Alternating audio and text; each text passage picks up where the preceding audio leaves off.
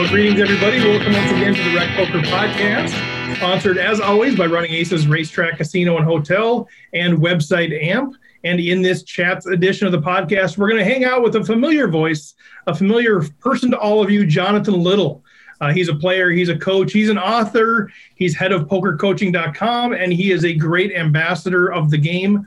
Uh, before we jump into Jonathan, let me introduce the panel. Uh, my name is Steve Fredland. I go by Rec Poker Steve in the Poker Stars home game. And last week, I uh, gave you a quote from Idowu Koyenikan uh, and loved this. I've got another one from him. Uh, he says, He who masters the power formed by a group of people working together has within his grasp one of the greatest powers known to man. Mm, that sounds like a good one. My name's Jim Reed, and I'm just here to say that only a fool worries about things that he cannot change. Oh, nice. Call me a fool.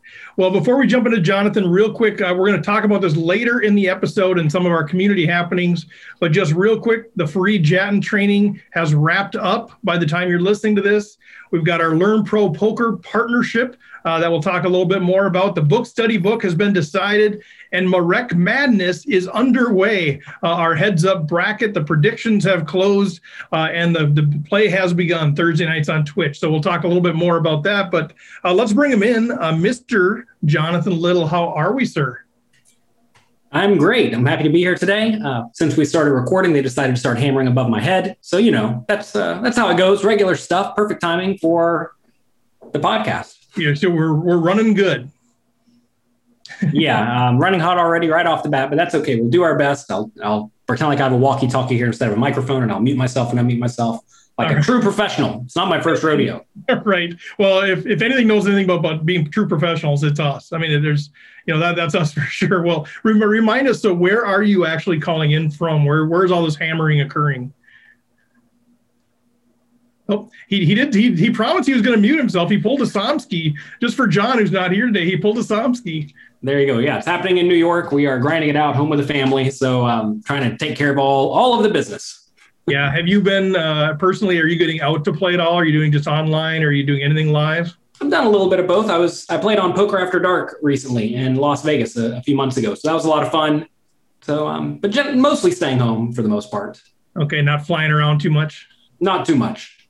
Okay, so tell us what's new. Catch us up a little bit. Uh, any new writings? Any new uh, new things with PokerCoaching.com? Kind of give us the give us the skinny on what's going down with Jonathan Little there is always something happening. So I'm finishing up on a book. It's actually a remake of my first book yeah. from a long time ago called Secrets of Professional Tournament Poker, Volume One and Two. We're putting it together into one big book. I basically rewrote the whole thing. There's a lot of additional new content. And it turns out a lot of what I did whenever I first wrote the book about 10 years ago is still roughly correct today. But back then I did not necessarily know why, because we did not have any sort of GTO solvers. But I was roughly playing like the solver recommends to some extent. And now we know why. And also, there were a few spots that I was playing poorly back then. And there are a lot of things I was doing that were just like player pool exploits, just continuation bet a lot, right? Just apply a lot of aggression. So I used to apply aggression a little bit too maniacally, I think, but that still may be good because people still fold too often. As long as people fold too often, you can be a little bit overly aggressive and it's usually going to work out fine. So um, that's wrapping up. That should hopefully be out in June or July of 2021.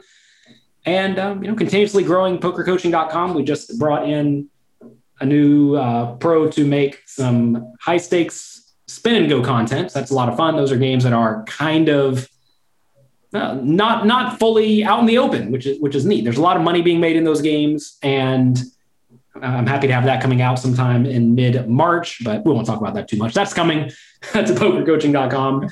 And uh, there's, there's always something going on. We're always. Do, do having, we get to uh, reveal the name of the pro, or is that uh, held under wraps until mid March? And eh, we'll we'll wait for that for now. No, no, because you never know what may happen. For all we know, the site may burn down between now and then. Yeah, good, fair, fair point. Just uh, on, on that sort of spin and goes, maybe just uh, give people an idea what what are we talking about there? Because I think not everybody might know what that what that concept is. Spin and Goes have been around for a few years. They're played online, and essentially it's a three person winner take all sit and go. But every time you sit down to play, let's say we buy in for $10 each, most of the time we'll be playing for a $20 prize pool, which is not the full prize pool. Where'd that other $10 go? Nice rate. Well, that $10 goes every once in a while to players who play in other games. So sometimes whenever you sit down, they will spin the wheel and sometimes it's two times your initial buy-in, sometimes it's four, sometimes it's eight, hmm. sometimes it's 10,000. So every once in a while, not all that often, you get to play the sit and go for, you know, 100 times your buy-in or 500 times your buy-in or whatever it is. And that that creates a gambling aspect to the game and results often look a little bit more like multi-table tournaments than they do like cash games because usually you're playing for two times your buy-in and you're just slowly trickling down. But then you'll have a big spike, right? And as long as you understand that that is the game you signed up for, they can be immensely profitable even at the high stakes because it turns out a lot of people like to gamble and spin the wheel even if they don't know what they're doing.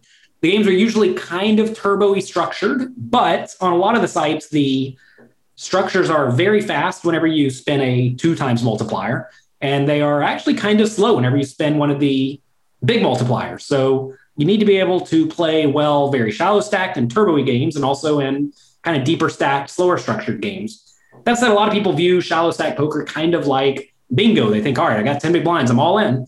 But that's a pretty big mistake. You get to have limping ranges, min raising ranges, etc. And if you make the error of only shoving or folding, you're going to be lighting your money on fire. So we're going to make sure that you do not do that. Interesting. So the spin and go concept, you you know going into that particular tournament if you're what you're playing for. It's not like after the fact you spin it. It's you know as you're going in. Correct. You know at the very start of the game. At the start of the game, it looks like a slot machine. It spins a wheel and it says uh, you're playing for two buy-ins, Crazy. four buy-ins, eight buy-ins, whatever. So you know what you're playing for. And if you're playing for a big one, usually a site will post on the site, "Oh, there's a game happening right now for ten thousand buy-ins. Come watch it." So, what, you know, it creates a, that you played. Uh, yeah, it's a gambling atmosphere, kind of like a casino, right? You go and whenever there's a slot machine where someone's winning, the game the game is making all sorts of noise, and everybody comes over and watches, and it's a big spectacle. And uh, you know, I don't know if that's necessarily good or bad for poker, but it certainly results in people gambling a lot.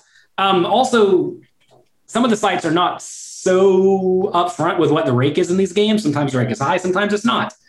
Um, and in games where the tournament is structured to be relatively turbo, you can't really justify paying a whole lot of rake. So make sure if you're playing in the games, the rake is minimal.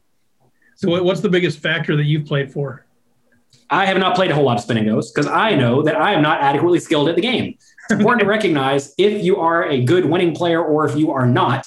And I mean, I've I've played a decent amount and roughly broke even, but I mean that's that's nothing to brag about. But I haven't studied the game, right? If you're going to go learn to play any game, you must study immensely. I'm not playing poker to try to spin a slot machine wheel and get lucky. I'm trying to play in games where I have an edge. So I have not played many spin and goes, but I've gotten a bunch of requests for content for it. So we're, we're happy to get it. Yeah, and anytime there's a new variant like this that comes out, you know, the most profitable players are typically the ones that just learn the rules the fastest and kind of learn the rule, the rules of thumb and the the edges in that particular game the fastest, just like PLO and Open Face Chinese and all that stuff that becomes popular. So, um, if you're not, it sounds like you guys are kind of providing that kind of early adopter level of uh, of insight to more of recreational players. Well, so Spin and Go's have been around for a long time, actually, three or four years. So the game's not especially new, but they are relatively new to some of the other sites. It used to be pretty much only on PokerStars, but now they're on Party Poker and GG, and I'm not sure what other sites. But um, it's a game that people play, right? I, I am a big fan of making sure that my students learn games that are played at a relatively high stake, but also I think have a future. And I was not actually convinced that spin and goes had much of a future because there's been a bunch of different kinds of uh, sit and go variants, like um, double or nothing sit and goes. Those basically died. There were heads up sit and goes. Those basically died, and all other forms of the game. And it seems like spin and goes have actually caught on, and you can play them for high stakes. I mean, there are $500 buying games happening all the time, and that results in there being potential profit to scoop up. But it's very important to make sure you're studying a game with a future. A long time ago, someone was bragging to me about how he's the biggest winner at six handed pot limit Omaha sit and goes. And I'm like, oh, cool. You're probably making a bunch of money. He's like, yeah, man, I win 50 or 100 bucks a day. I'm crushing it. and it's true, he did. They, he was playing the $10 games, had a solid ROI, 30% or something.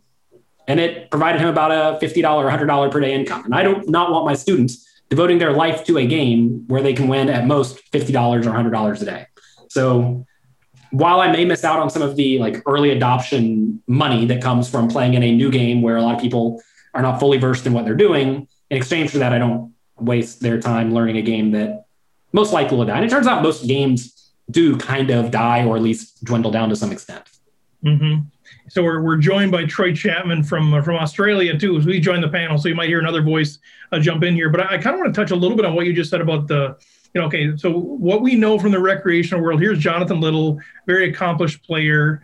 Uh, why don't you play these? Well, because I'm not really, I, I don't know the game very well. We're like, it's three handed poker. Like you're you're a genius. Like how can you not be good? And I think what what I like about that is that you you know you kind of know your game, you know your strengths, that kind of thing. But how does that then relate?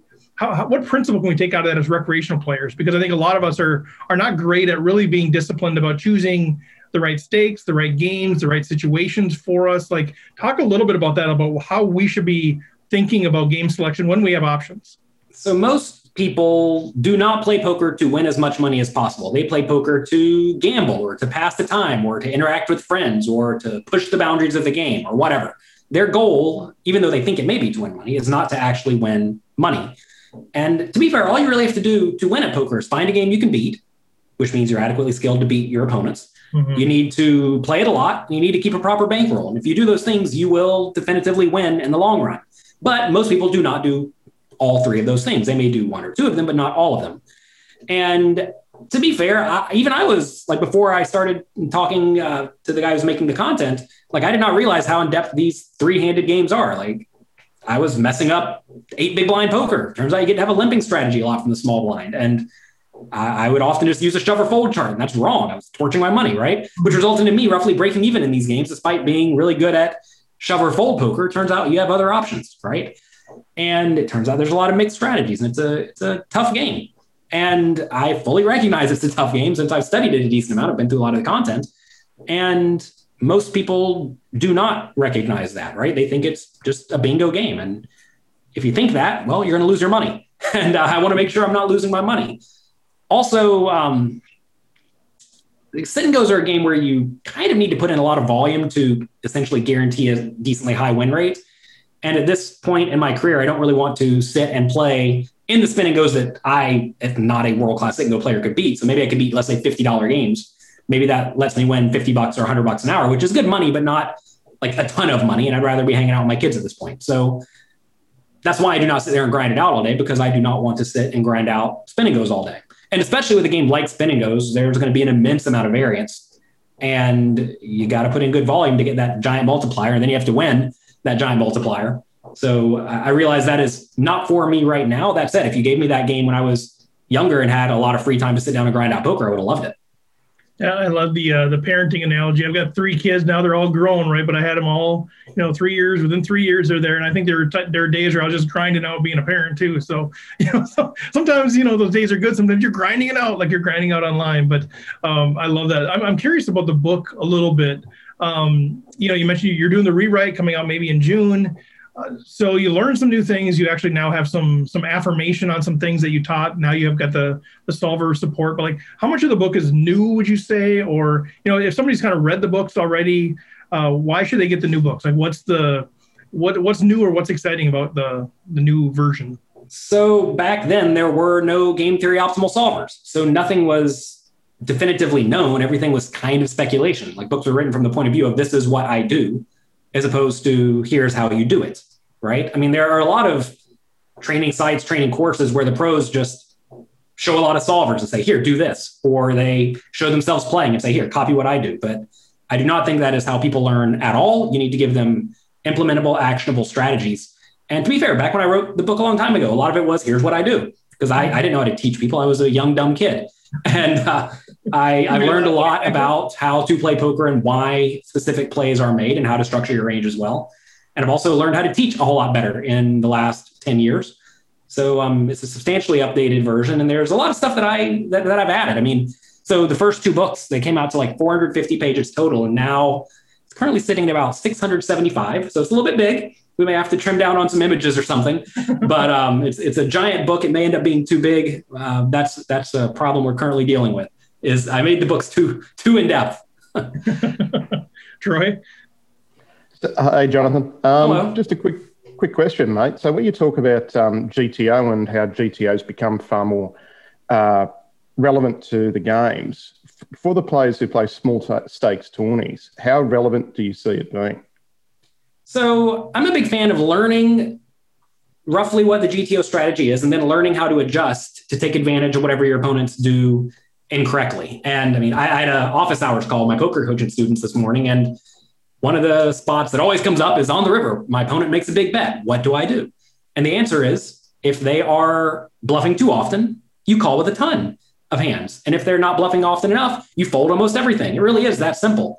But you have to figure out what your opponents do. And if your opponents have some gigantic flaw in their game, like for example, in small stakes games, maybe your opponents don't check raise bluff the river often enough, let's say. So if you find yourself on the river and you value bet with, I don't know, two pair, top pair, top kicker, or an over pair or whatever, and they check raise you, you should probably fold. Even though from a GTO point of view, you'd find a whole lot of calls in these spots. So you have to recognize that, right? And say you find yourself against a lunatic on the river who loves to check raise bluff. Then value bet middle pair and call it off when the guy raises you, right? So you got to figure out what your opponents to do, and then you have to adjust your strategy accordingly. But you need to know where to adjust from and where to adjust to, right? Like you would not value bet, you know, queen high and then call a check raise against a lunatic, right? That would just be too loose because they're going to be bluffing with some better hands.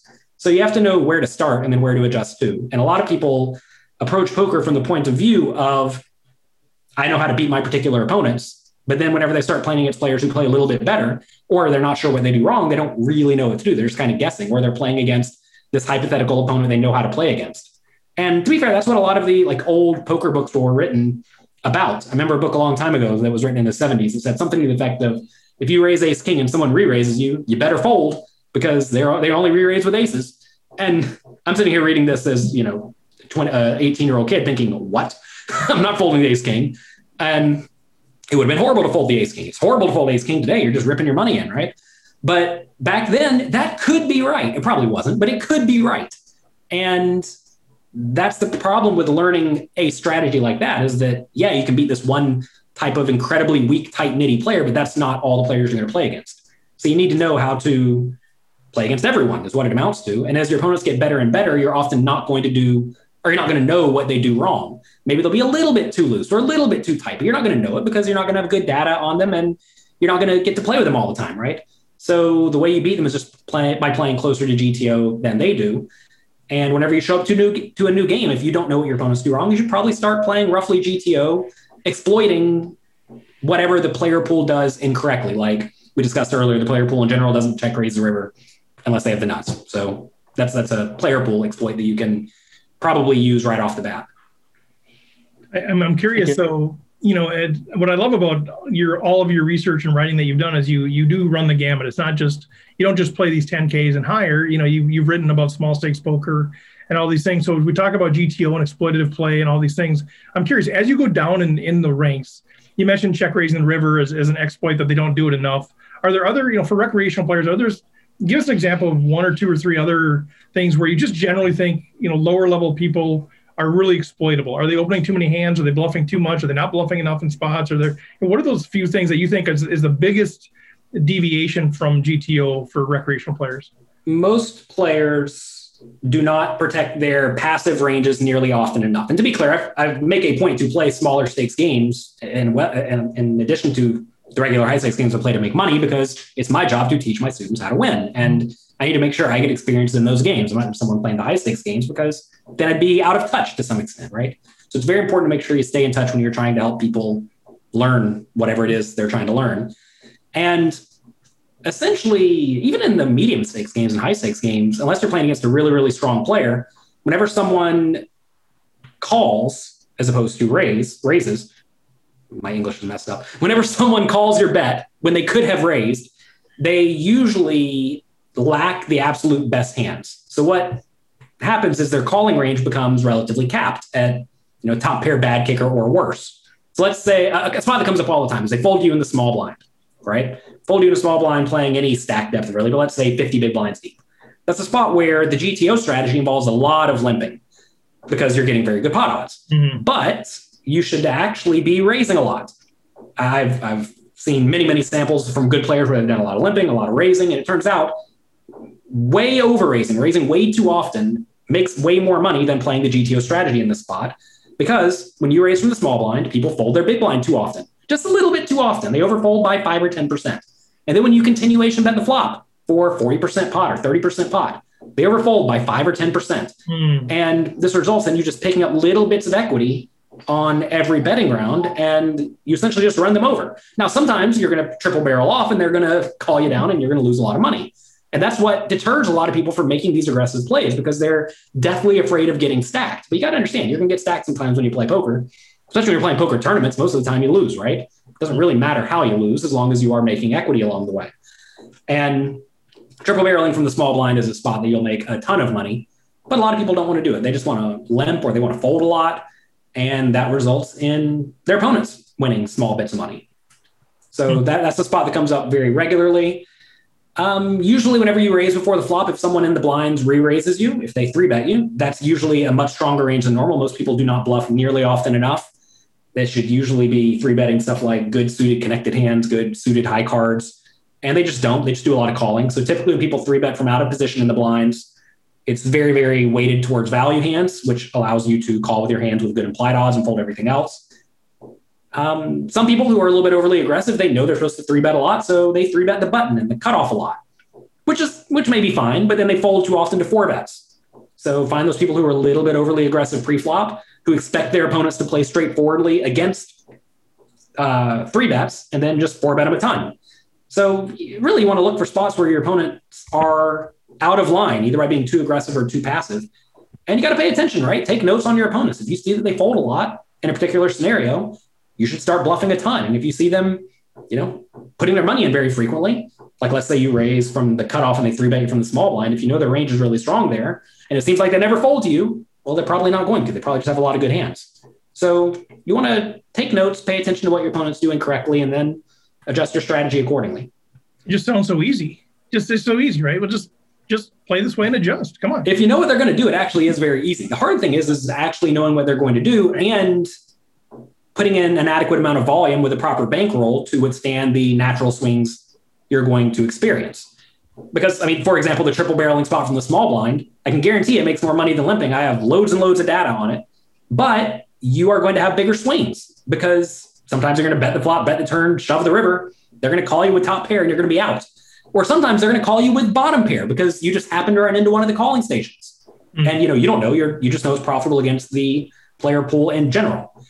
And when that happens, take notes. Okay, don't triple barrel this guy all that often because they call down really wide. And then next time you run into that player, you'll know to not triple barrel them. So definitely look for spots like that. But understand you're you're going to have swings. And that's okay. Enjoy it. That's okay, right? Chapo? Um, just another quick question on that. So when you're playing live, uh, I play a lot of live tourneys. If you haven't quite worked out the accent yet, so I'm down in Australia. Um, the live tourney scene is still um, up and running. Uh, I play in a lot of the tourneys that might be up to say 150 to 200 dollar buy-in. Uh, there's a core group of people that you get to see fairly regularly, and then there's a whole group of people that you just do not see. And uh, for example, on the weekend, uh, using your terminology, because I, I, listen to you a lot on your stuff, we have people that call too often pre-flop, and then they melt away after uh, after the flop. Now, what do you see as the best exploits in those sort of games? Well, so if um, they call too often pre-flop, but then they fold too often by the river, you should be happy to just extract a, a lot of folds on the turn in the river, right? So they're going to put money in pre-flop and then drastically overfold later, which is what a lot of people do. Um, that should result in you bluffing a lot on the turn in the river. So play normally pre-flop, right? Don't don't get too out of line pre-flop, and then just be willing to bluff way more often with hands that cannot win at the showdown. Any gut shot straight draw or two overcard type hand or whatever, any hand that cannot win at the showdown, realistically, you should be bluffing with it. And maybe even stuff like bottom pair. Like if you know they're going to check call your flop bet with middle pair and check call your turn bet with middle pair, but then check fold it on the river, you should maybe be turning those types of hands into bluffs. Um, I did an episode, I have a morning show on Mondays called A Little Brain Fuel. It's a drink that I like to drink. Um, so we we wake up, we have some brain fuel, and we talk about a spot. And the spot we had today was uh, should you be value betting top pair bad kicker on the river? Like you know, should you be going for thin value? And the spot I had was we raised king three on the button, big blind calls, comes king 10 4. They check, we bet, they call, turn to whatever, six, they check, we bet, we call, river's a two. So we have top pair, bad kicker. When they check here, you have to ask, are you against someone who will fold out literally every hand worse than your king? Some people will, some people won't. But what a lot of people do wrong, especially in small stakes cash games and small stakes tournaments, is they think their only bet size option is a big bet size. So they'll pot the flop, pot the turn, pot the river. And if you do pot every street, yeah, they're probably only going to call better hands.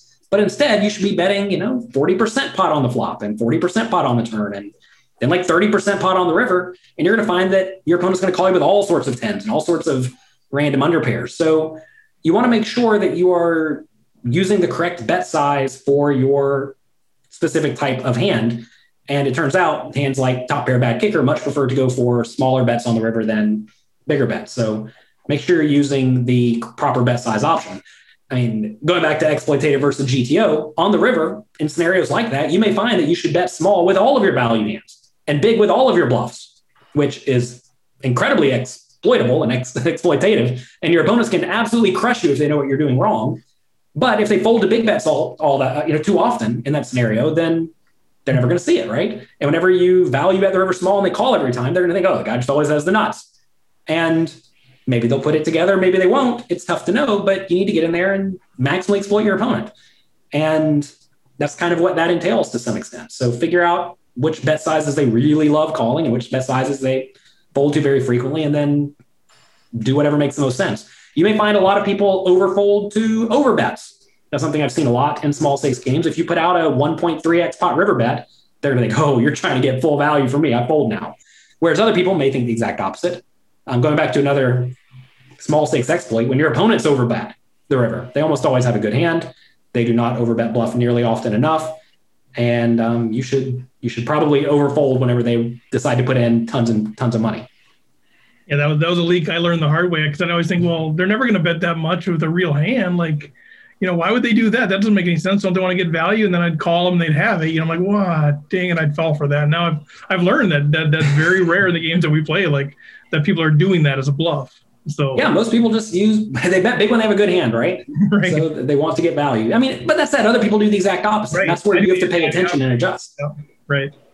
All right. Troy, did you have a follow up or is that good? No, no, that's good. Awesome. Thank you. yeah. So I got a, I got a question, Jonathan, as we start to wrap up. A question that was submitted by our content director, Chris Jones. Uh, he actually, it's a, it's a hand breakdown, but he just kind of want, we're not going to break down the whole hand, just kind of wants your perspective on this.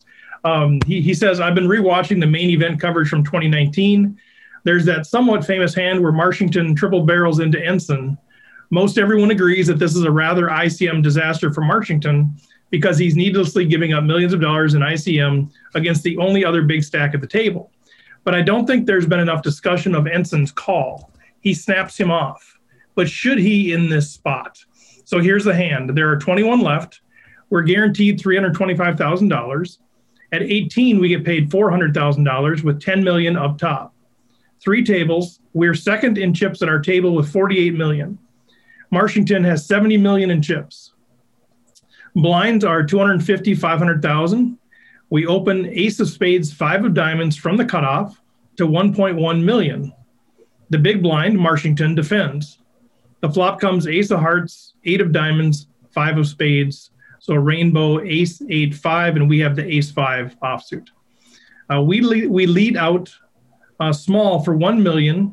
Or I'm so sorry, one second. So big, check. big blind checks, right? All right, yeah, big blind checks. We're just continuation. Yeah, we didn't lead out yet. It says, okay, okay. the big blind checks. Uh, we continue for 1 million and we get check raised to 3.8 million.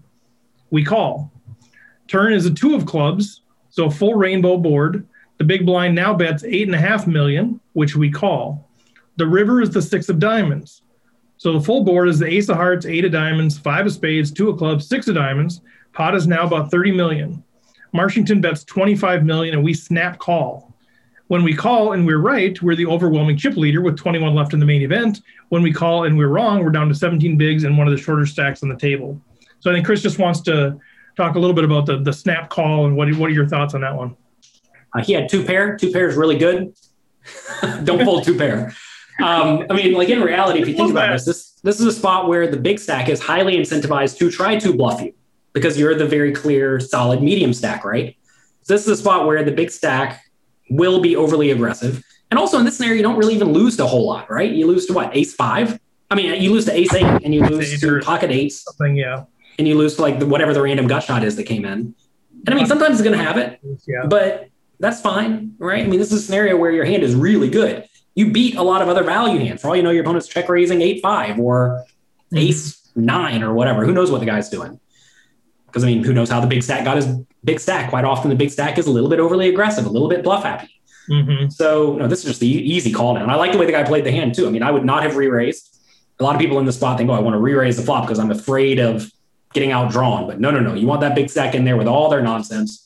I mean, do we know what the big stack had? He probably had like Queen Jack or something absurd. Yeah, I don't. He didn't. He's not displaying. I don't remember personally. I don't remember the hand. So Yeah. I mean, it, it's really a spot you shouldn't be bluffing all that often, but the big stacks will get out of line and try to run you over. Also, it's worth noting that you're down to 20 something people there. It actually isn't all that much payout implication or that many payout implications right now because yeah, it's a 75k payout jump between or between wherever you are in the next payout jump, but that's not actually all that money in the grand scheme of things. So Jeff was like, "What? I know. Me too." No, no, you're right. With a ten million dollar, you got to keep it in proportion. it's right? seven buy-ins. Who cares? I mean, it's really not that big of a Every deal. because- recreational player in the history of recreational playing cares, but no, I get your point. Yeah, I mean, you always have to think in terms of buy-ins. If you care about the money at the end of the tournament, you probably should not have played the tournament to begin with. And a lot of people don't like that idea because they're trying to get rich. But if any individual tournament will make you feel as if you're rich, you're probably going to make errors towards the end of the tournament. And this is a spot where if you bust in 20th place or 15th place or 13th place, it's all effectively the same. Mhm. Whereas if you take first, second, or third, that actually is substantial money. So, right, this is a prime spot to just let the guy bluff off. I mean, I love the way the ace five played it. I may Yeah. not even raise pre-flop, but if I am going to raise pre-flop with the ace five and the cutoff into the big stacks, big blind, um, I'm definitely not folding. That's for sure. Two- yeah, get two pair. So do you think? I mean, to, to Chris's point, I, you know, do you think the Marchington was an ICM disaster, or do you feel you kind of like how he played that aggressively because he's going to get a lot of folds? He just happened to run into two pair. I don't. I, I think there there really aren't that big of payout implications right here. Like I don't view this as necessarily even an ICM spot. This is a time where, yeah, it's a 75k payout jump or whatever it is, and then the next payout jump is probably 100k or something. But again, it's all buy-ins, and we're playing for the thousand buy-in first prize, right? A thousand's a lot, and 500's a lot, and 250 is a lot. Seven is not a lot, and you just got to recognize like this is a type of risk you must take in order to get a hold of chips. This isn't even, a risk. Like it, this would be a way more interesting hand if the guy had ace four or something for top pair no kicker. Even then, I'd still just call it down. So I mean, the fact that he ace five makes this a no brainer. But I mean, no, give me ace four, I still probably call if you tell me the guy's aggressive. But This is a spot where you want to do everything you can to look as weak as possible with your hand. You want to make your opponent think you're going to fold it by the river, and then you don't fold it, and then you just win the tournament. yeah, you look like you're getting sticky with pocket jacks or something, right? That he can maybe bluff, bluff you off of later. Yeah, that's exactly it. And then then don't let him bluff you. then don't let him. Then don't. I mean, this is actually something a lot of people do wrong. They will bet the flop, call the flop check raise, call the turn bet, and then when their mm-hmm. opponent, who is highly incentivized to bluff, decides to bluff or decides to bet, they're like, oh, well, I guess he has it now. I guess I have to fold. But that results in you doing exactly what that opponent wants you to do. You just lose a gigantic pot. You just, you just hand it to him. It's a disaster. so, So much, any other play in this scenario besides call down is almost certainly a big blunder. Unless, of course, the big stack is weak and tight and passive. But Mhm. most big stacks are not weak and tight and passive.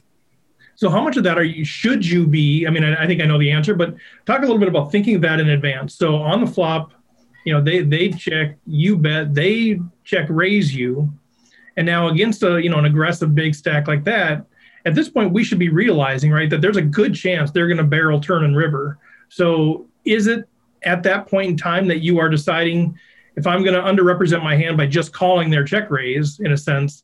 Am I at that point, unless the board really runs out scary, am I really committing to say I'm just going to let I'm just going to call down all the way through? Am I deciding at that point, or is it really a street by street decision? Like, uh, you know, you want to think ahead, but you know, is that part of that thought process? If I call this 3.8 million, I'm I'm planning on calling turn and river and just let them go.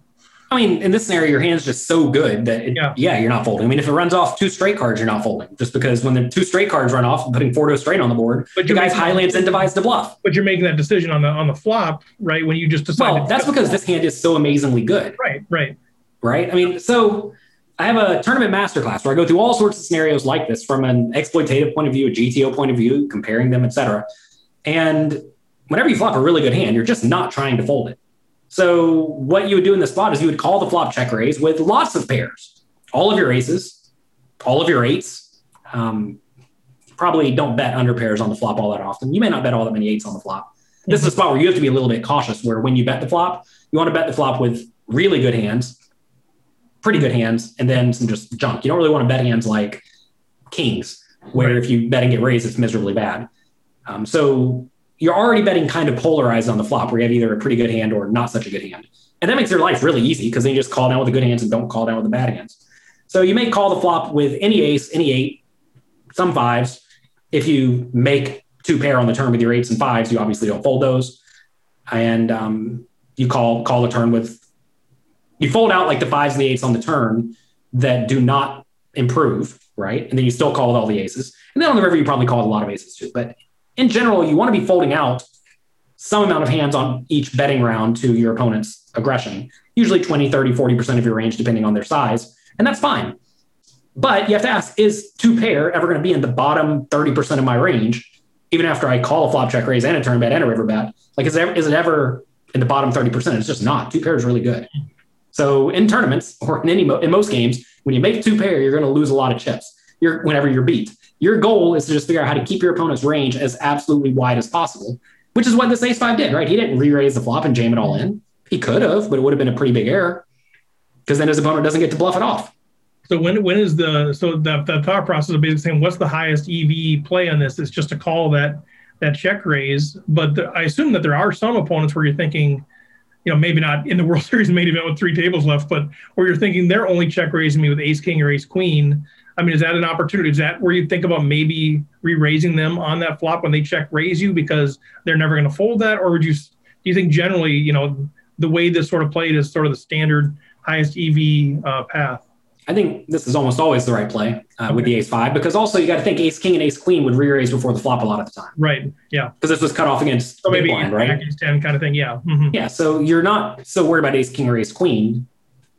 Uh, really your opponent's range here to check raise the flop should be a whole lot of really good hands. They can beat ace king or ace queen because you have ace king and ace queen a lot. Yeah. So they want to be check raising a lot of two pairs, and they want to be check raising a lot of draws.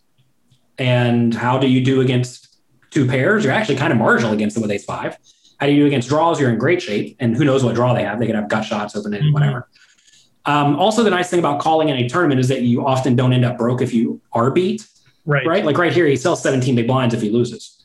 Um, and, and, to be clear, the big stack still has a lot of chips if he loses too. So this this is not like a super ICM heavy scenario because neither player is really at risk in this hand. Like, yeah, a lot of chips are at risk, but win or lose, either player still gets to continue in this tournament. Nice. So I don't even, I don't even view this as that much of an ICM spot. Okay. Don't fold two pair. Sometimes you lose. It's okay. I mean, you got to think about this too, right? Like, say you do fold out two pair. What are you calling with? If you're folding out ace five, you're folding out ace king and right. ace queen and ace jack and ace 10. You're folding out everything. Besides what? Sets? Six yeah. combinations of sets or nine combinations of sets, whatever. Chris was yeah. probably thinking about, you know, the fact that he snap called, but I, I assume it's because he's already predetermined what he's going to do, right? He already knows I, am calling this guy's bet no matter what it is in the river. So yeah, he looked at his two cards. The ace and the five are connect with the board very well. Two pairs good. Don't fold two pair. He played it great. Don't fold then, good hands. And then you might as well go on and win the whole the whole thing like Ensan did, right? I mean, you got to realize like this this is like a top five percent hand or something. You can't go around folding ninety five percent of your range. It doesn't work. Yeah. you will lose and never make a deep run in tournaments if you go around folding hands that are in the very very top of your range. Yeah, if you do fold out hands in the top of your range, you probably screwed up somewhere. Hmm. Hmm. Interesting. Don't be afraid. It's okay to lose.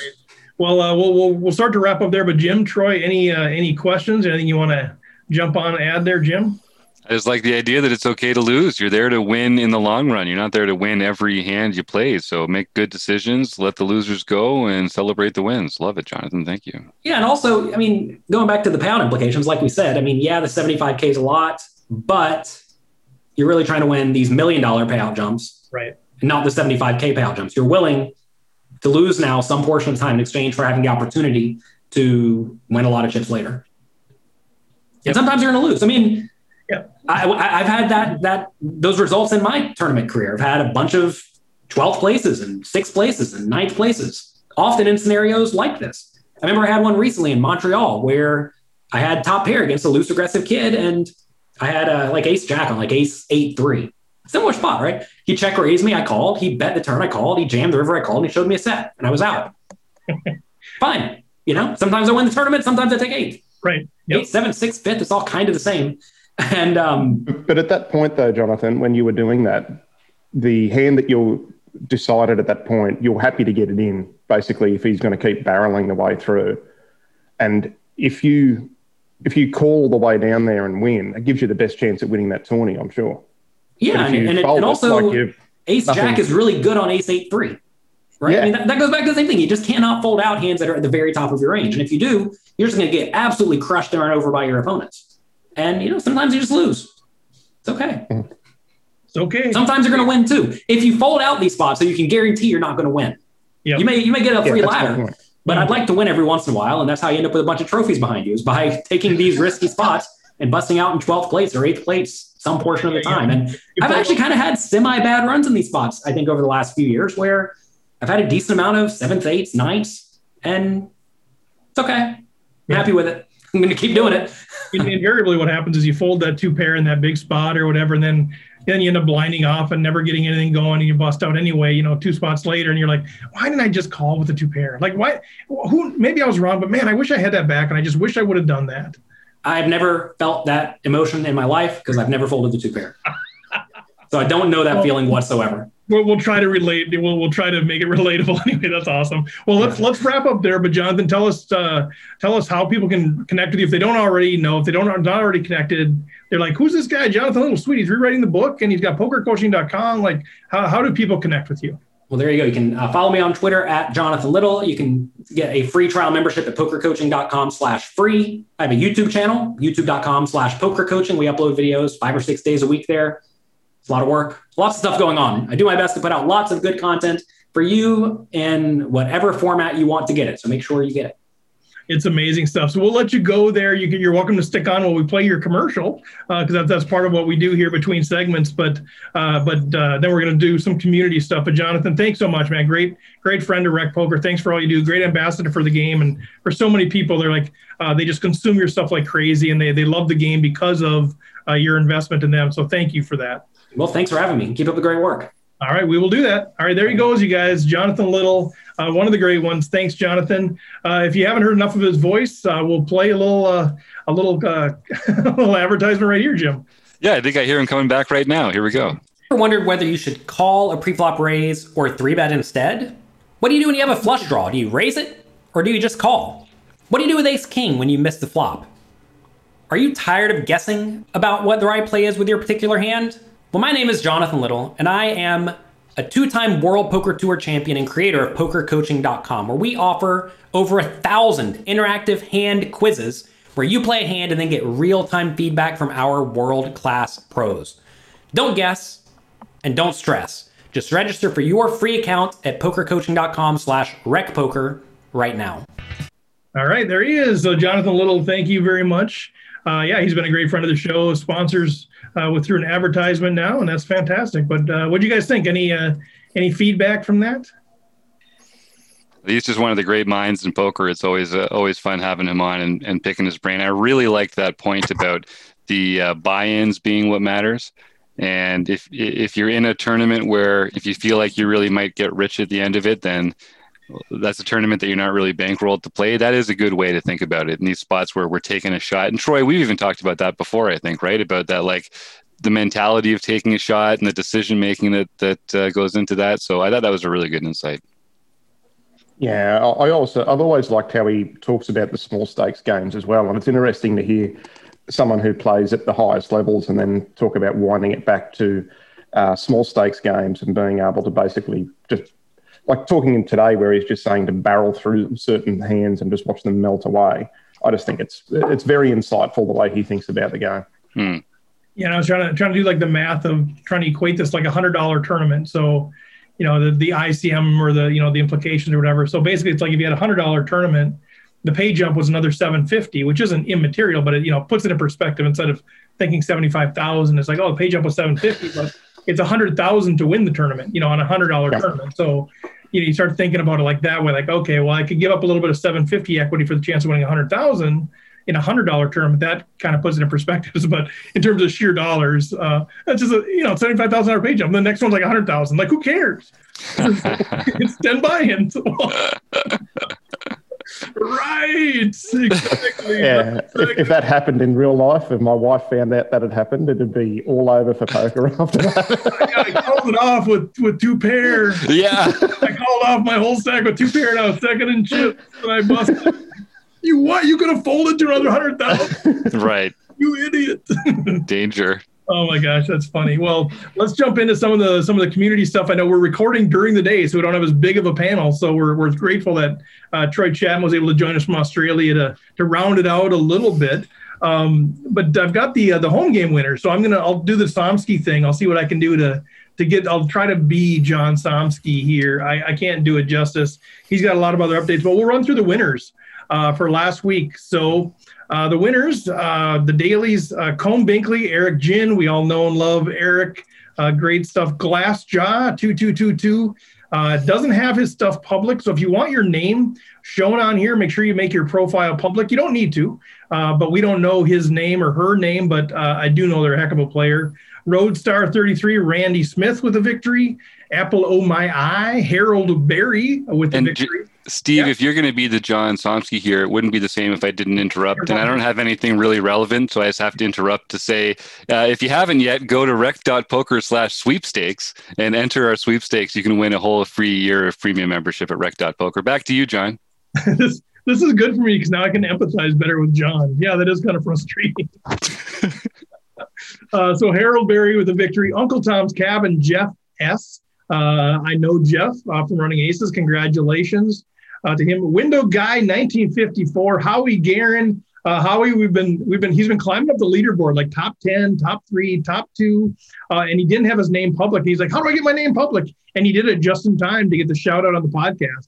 Uh, so he wins the daily. Uh, Keck Geek 65 every week wouldn't be the same if Jacob Kiki didn't get mentioned on here. So he won a mixed game. That must have been the mixed game practice tournament, uh, which was PLO. Uh, so we're leading into uh, the second Wednesday of every month. We do our PLO, our mixed game tournament, PLO uh, in March. And so we run a practice tournament uh, every Saturday night. Uh, so Jacob took that down. Jill Burke, who goes by Illy Chippies, she wins the international tournament. The other international tournament was won by Rick the Good Dog, Rick Rock Omen.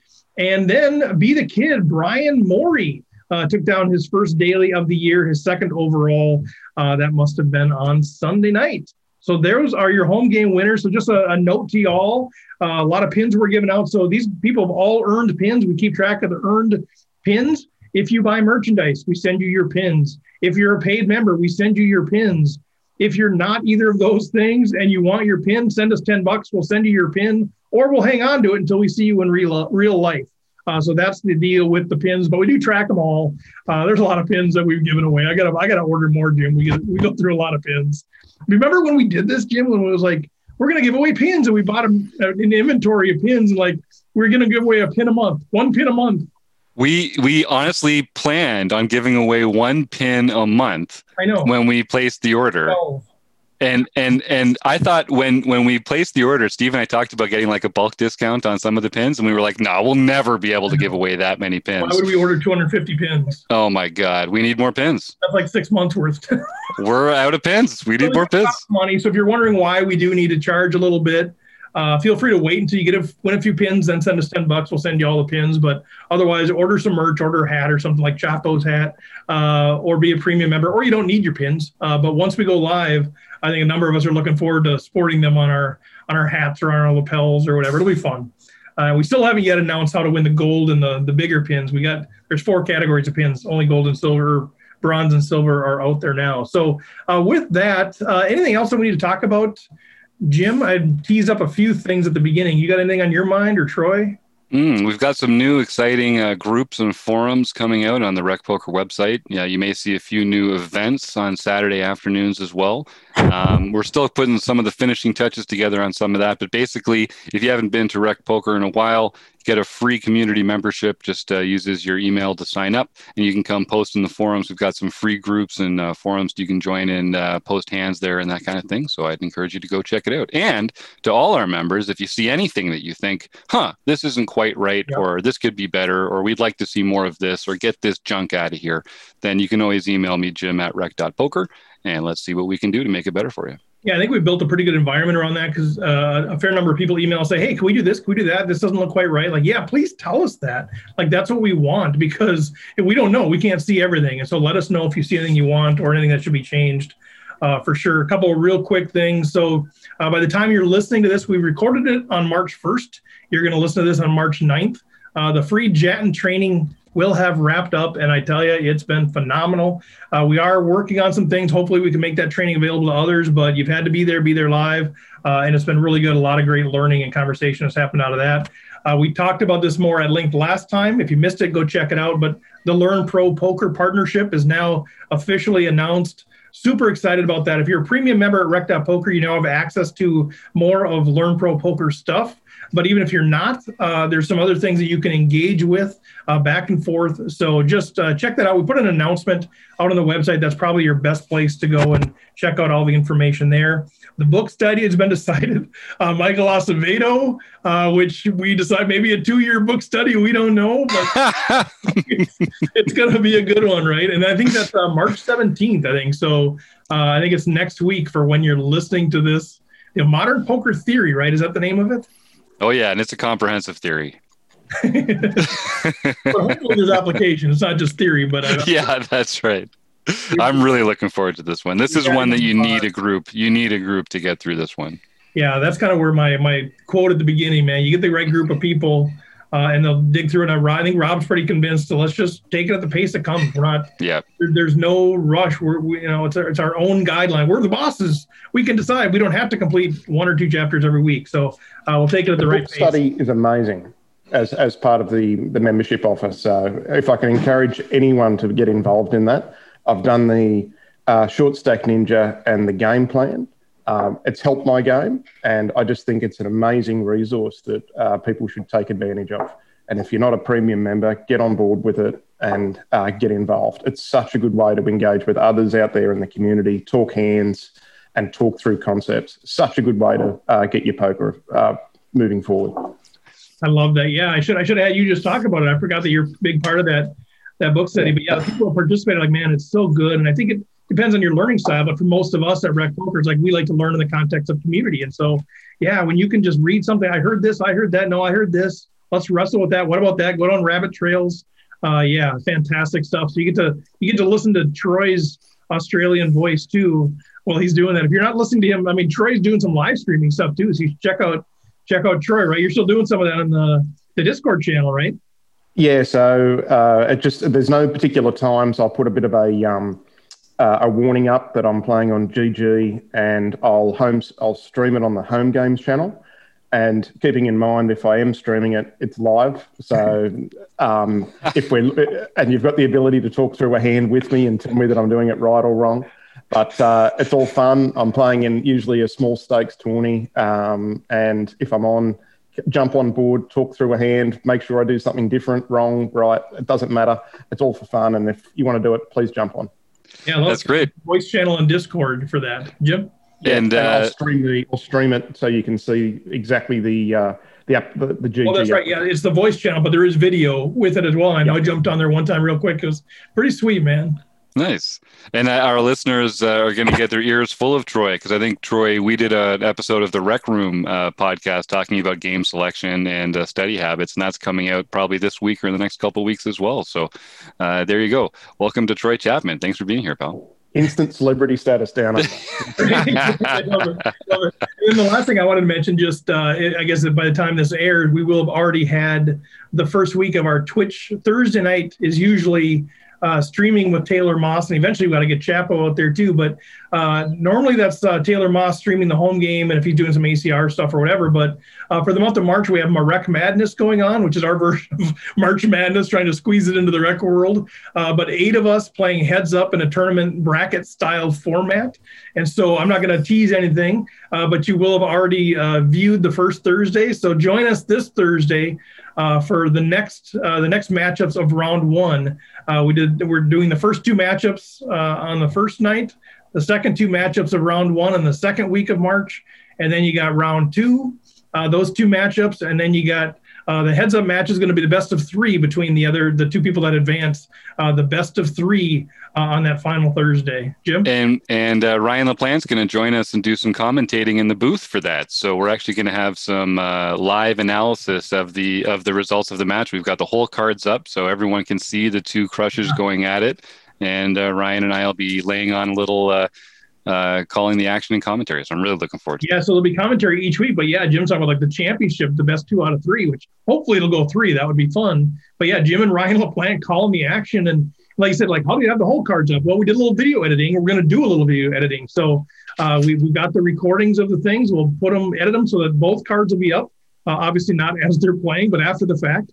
Uh, so the commentary will be able to see both hands and make some make some thoughts. So uh, if you ever wanted to kind of improve your heads up game, which I need to do for sure, uh, this is a great opportunity to do that. Kind of see what's happening and what people are doing, and then hear the commentary. So uh, super excited about that deal. Uh, I think that's all I have. You guys have anything else happening around Rec Poker Nation that we need to Oh man, every day is just a new experience. There's some there's a video or an event. Like we've got three things happening on some days out here. Just come to rec.poker and check it out. You'll find something fun. Absolutely, yeah. And and we're looking at other partnerships and we're looking at the live scene, man. Once we get to be like Troy and be live in Australia or whatever, but uh, we're, we're really looking at how can we how can we go big when we go live and get community rebuilt around uh, so many of us that have been dying to see people. Um, so we're excited about what happens uh, once we get immunized and, and all that jazz. all right, well let's let's wrap it up there. Jim, I'll give you a signal in a second, but I've got to find my right uh, my right slide. How's that? Because a little behind the scenes here, I can't find it. So Jim, why don't you just go ahead and I'll just wing it. All right. Well, thanks to Troy, thanks to Jim, thanks to Jonathan Little, thanks to Running Aces, Hotel on our people podcast. Great